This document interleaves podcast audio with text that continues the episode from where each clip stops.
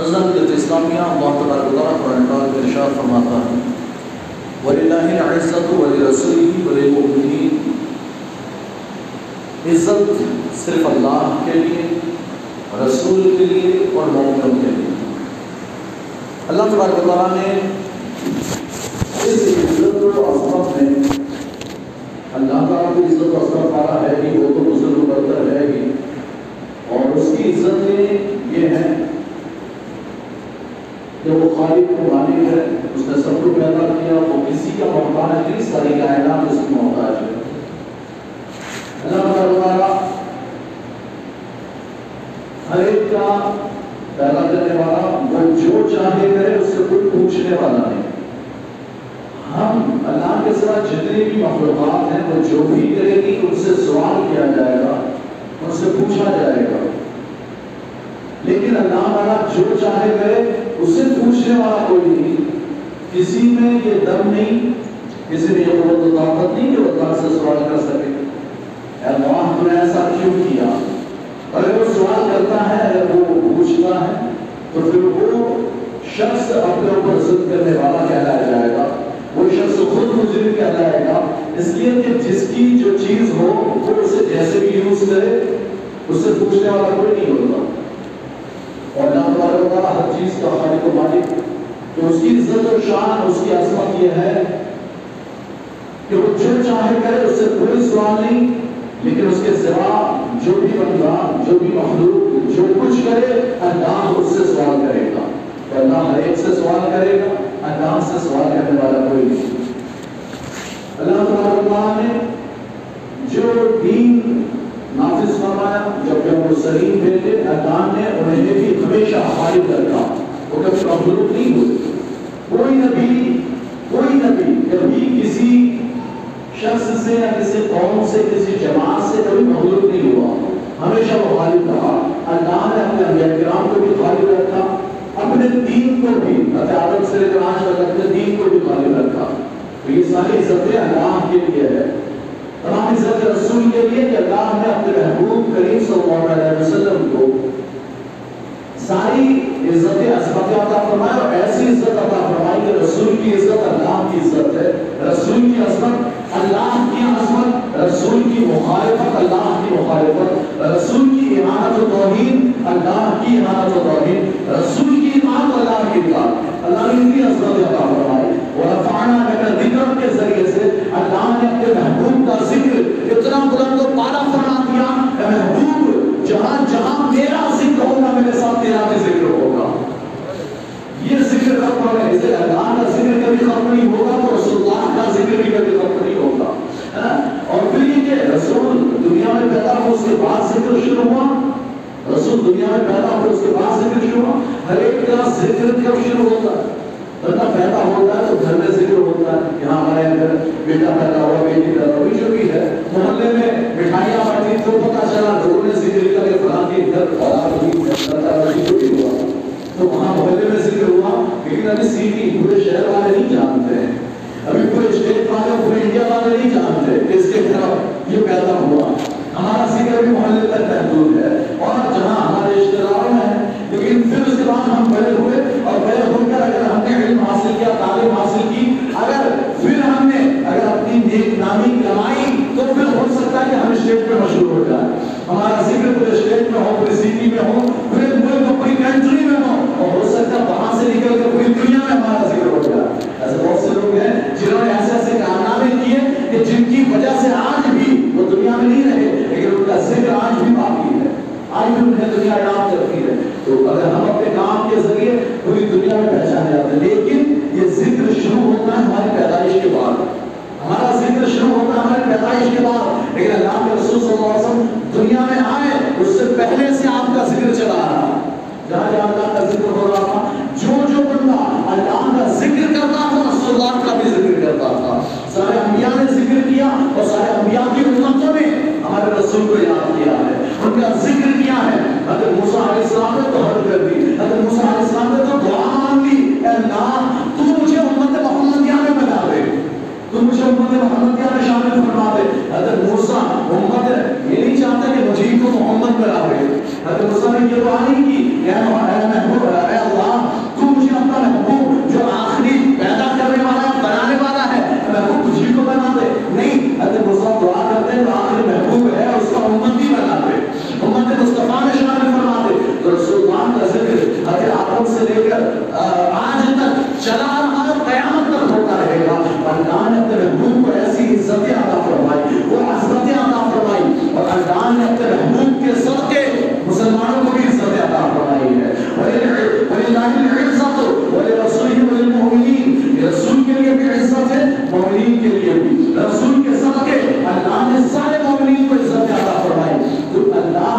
مومنین کو کیسی عزت عطا فرمائی اللہ نے، مومن کو وہ ایمان عطا فرمایا کہ جس کی وجہ سے یہ بندہ مومن ایک اللہ کے سامنے جھکتا ہے، کسی اور کے سامنے نہیں جھکتا، یہ عزت عطا فرمائی. ورنہ آپ دنیا میں قوم کو دیکھیں وہ کتنے خداؤں کے سامنے سر جھکاتی ہے، وہ در بدر بھٹکتی ہے، وہ ٹھوکریں کھاتی ہے، لیکن اللہ نے مسلمانوں کو ایمان کی وہ دولت عطا فرمائی کہ بندہ مومن صرف ایک اللہ کے آگے جھکتا ہے، ایک اللہ کے سامنے جھکتا، ورنہ کسی کے سامنے نہیں جھکتا.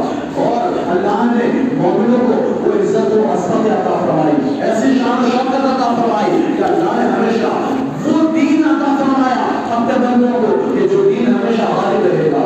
مسلمانوں کو اسلام عطا کر دیا، یہ اسلام کا جھنڈا ہمیشہ صبح قیامت تک بلند والا رہے گا، یہ جھنڈا کبھی جھکنے والا نہیں ہے. ہاں حالات کبھی کبھی خراب ہو جاتے ہیں، حالات کبھی بگڑتے ہیں، کبھی بظاہر یہ لگتا ہے، بظاہر ہمیں یہ لگتا ہے کہ آج مسلمانوں کے حالات بڑے خراب ہیں، آج مسلمانوں کی عزت و عظمت سلامت نہ رہی، آج مسلمان بڑے پستہ اور ذلیل ہو رہے ہیں، ذلت و خواری کی زندگی گزار رہے ہیں، آج مسلمان کی عزت نہیں. لیکن یاد رکھیں یہ چند تھوڑا سا عرصہ ہے، یہ تھوڑی سی مدت ہے جس میں اللہ نے ہمارے اعمال کی وجہ سے ہمیں یہ عبرت کے لیے ہمارے حالات ایسے کر دیے ہیں. اے مسلمان تو بیدار ہو جا، سارے غفلت سے جاگ جا، اللہ پھر تجھے معاصی والی شان و شوکت عطا فرمائے گا. لیکن اگر ہم بیدار نہ ہوئے ہمارا حال ویسے کا ویسا رہے گا، ہم ذلت و پسیر رہیں گے، ہم ذلیل و خوار ہوتے رہیں گے. لیکن اللہ اسلام کو کبھی ذلیل نہیں فرمائے گا، اللہ مسلمانوں کی ایک اور ایسی جماعت قائم فرما دے گا کہ جو اسلام کا بول بالا فرمائے گی، وہ ان کو اللہ عزت و عظمت بھی عطا فرمائے گا.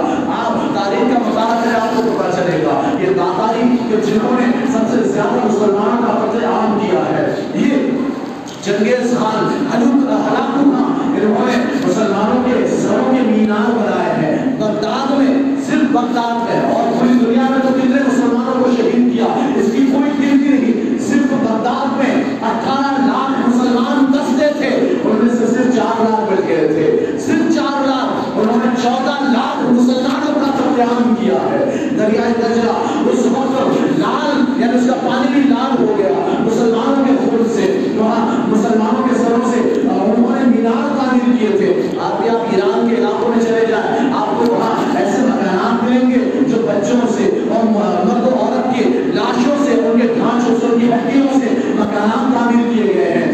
آپ بھی اس کی دیواروں میں، اس کی چھت میں انسانی ڈھانچے لگے ہوئے ہیں، ہڈیاں لگی ہوئی ہے، باقاعدہ نظر آتا ہے یہ بچے کی لاش ہے، یہ مرد کی لاش ہے، باقاعدہ یہ لاشیں اور لاشوں کے ڈھانچے نظر آتے ہیں.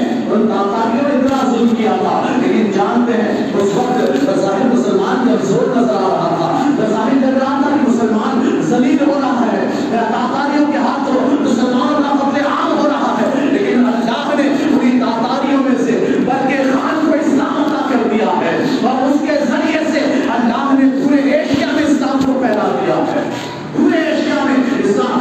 بلکہ خان ایک بلکہ خان ان کے خاندان کا ایک شخص مسلمان ہوا، اور پھر اس نے اس برکے خان نے سلجوقی سلطنت یا عثمانی سلطنت کے ساتھ مل کر پھر تاتاریوں کا مقابلہ کیا، تاتاریوں کو شکست دی ہے، ان منگولوں کو ہرایا، اور انہیں شکست دے کر پورے وسط ایشیا میں، پورے سینٹرل ایشیا میں اسلام کا پرچم لہرایا. اور پھر جانتے ہیں یہی وہ خاندان تھا، یہی وہ قوم تھی کہ جو پھر منگول سے مغل ہو کر ہندوستان میں داخل ہوئی ہے. یہاں آ کر جنہوں نے اسلامی حکومت ہندوستان میں قائم کی وہ مغل اصل میں منگول تھے، وہ پہلے پرانے زمانے کے وحشی پہلے تھے.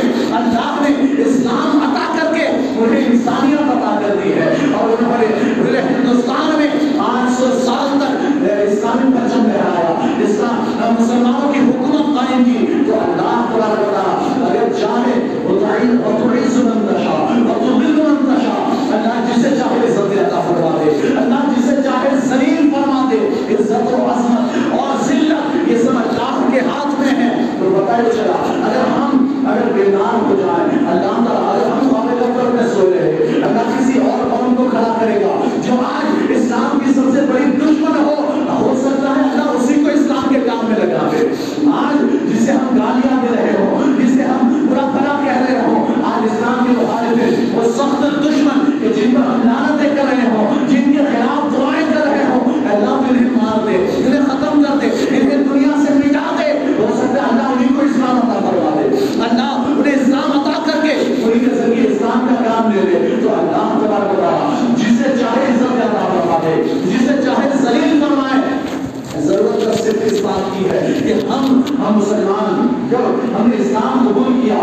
مسلمان ہوئے ہیں تو ہمیں چاہیے کہ ہم اسلام کی راہ پر چلے, اللہ اور رسول کے بتائے ہوئے راستے پر چلے. اگر ہم نے یہ راستہ مضبوطی سے تھام لیا, واعتصموا بحبل اللہ جمیعا ولا تفرقوا, اگر ہم نے اللہ کی رسی کو مضبوطی سے تھاما, اگر ہم منتشر نہ ہوئے, متحد و متفق رہے اور اسلام پر عمل کرتے رہے تو اللہ تعالیٰ پھر ہمیں وہی شان و شوکت عطا فرمائے گا. یہ عزت اللہ کے ہاتھ میں ہے, اللہ جب چاہے گا ہمیں عزت عطا فرما دے گا, اللہ جب چاہے گا ہمیں دوبارہ عزت عطا فرما دے گا, وہ ہماری لائف اسٹائل چینج فرما دے گا.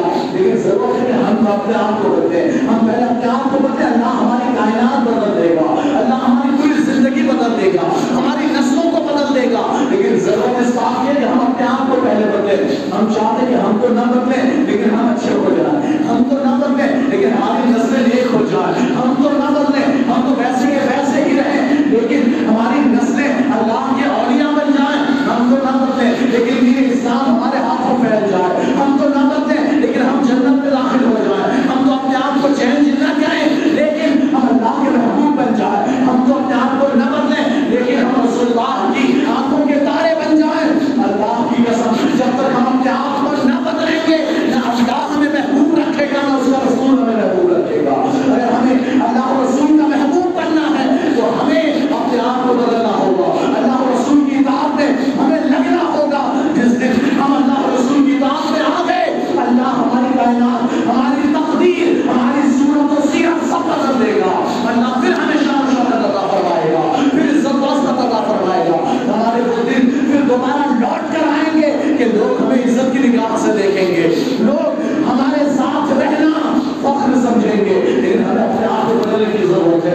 اللہ تبارک و تعالی ہمیں اپنی زندگیوں کو تبدیل کرنے کی توفیق عطا فرمائے, اللہ تبارک و تعالی ہمیں اللہ رسول کی اطاعت کی توفیق عطا فرمائے, ہم سنت رسول کے پابند بنیں. اللہ اور اس کے رسول نے جو فرامین ہمیں دیے ہیں, جو احکامات اللہ رسول نے ہمیں دیے, ہم ان پر عمل پیرا ہو جائیں. اللہ ہماری زندگیوں میں انقلاب کا عطا فرما دے. آخر دعوانا السلام علیکم ورحمۃ اللہ وبرکاتہ. ایک اعلان سماعت فرمائیں.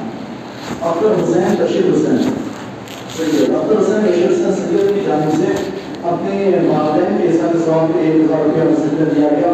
اللہ تعالیٰ ان کا اللہ قبول فرمائے.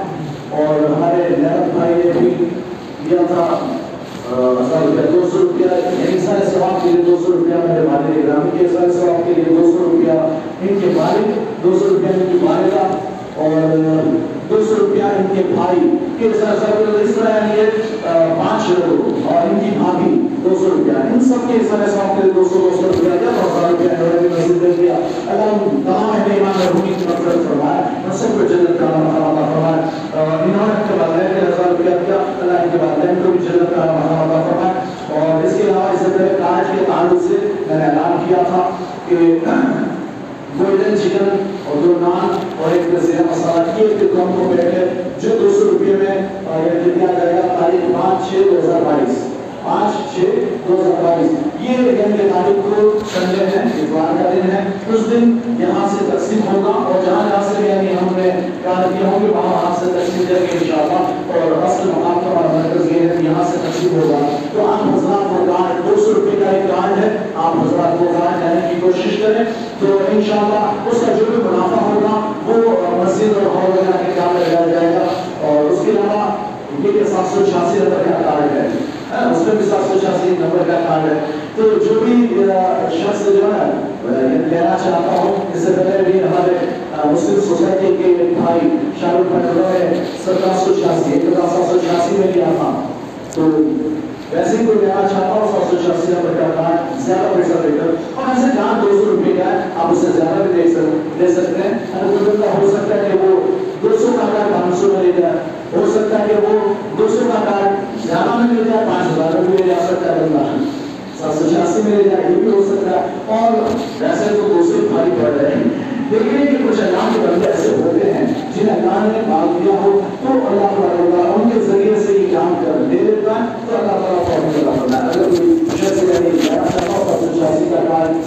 تو لے سکتا ہے. ہمارے یوں بھائی ہیں, ان سے کانٹیکٹ کریں جتنے بھی لگا چاہے. اور جو بھی کارڈ یعنی 200 روپئے کا کارڈ ہے, آپ کو ہر محلے میں بھی میسر ہوگا, مسلم سوسائٹی یا راجا چار, دیوشن چار, وہاں جگہ اور پیچھے جا رہے بھی موجود ہوں گے. اب ابھی مسلم سوسائٹی میں جو ہے ہر گھر میں دو دو کارڈ بیچ دیے گئے, دو دو کارڈ سب کو دیے گئے, سب نے لیے بھی ہیں تو اچھی بات ہے. اور اگر کوئی بندہ بڑی فیملی ہے وہ کارڈ بھی لے سکتا ہے, تو چار کارڈ بھی لے سکتا ہے. پر ہاں جو بھی ہے آپ حضرات جو ہے زیادہ سے زیادہ یہ کارڈ لینے کی کوشش کریں. اللہ تعالیٰ ہم سب کو بھی السلام علیکم. ایک ہمارے بھائی اور 500 روپیہ بھی آپ مجھے دیا, آپ تو نہیں پتا تو اللہ تعالیٰ بھی قبول فرمائے.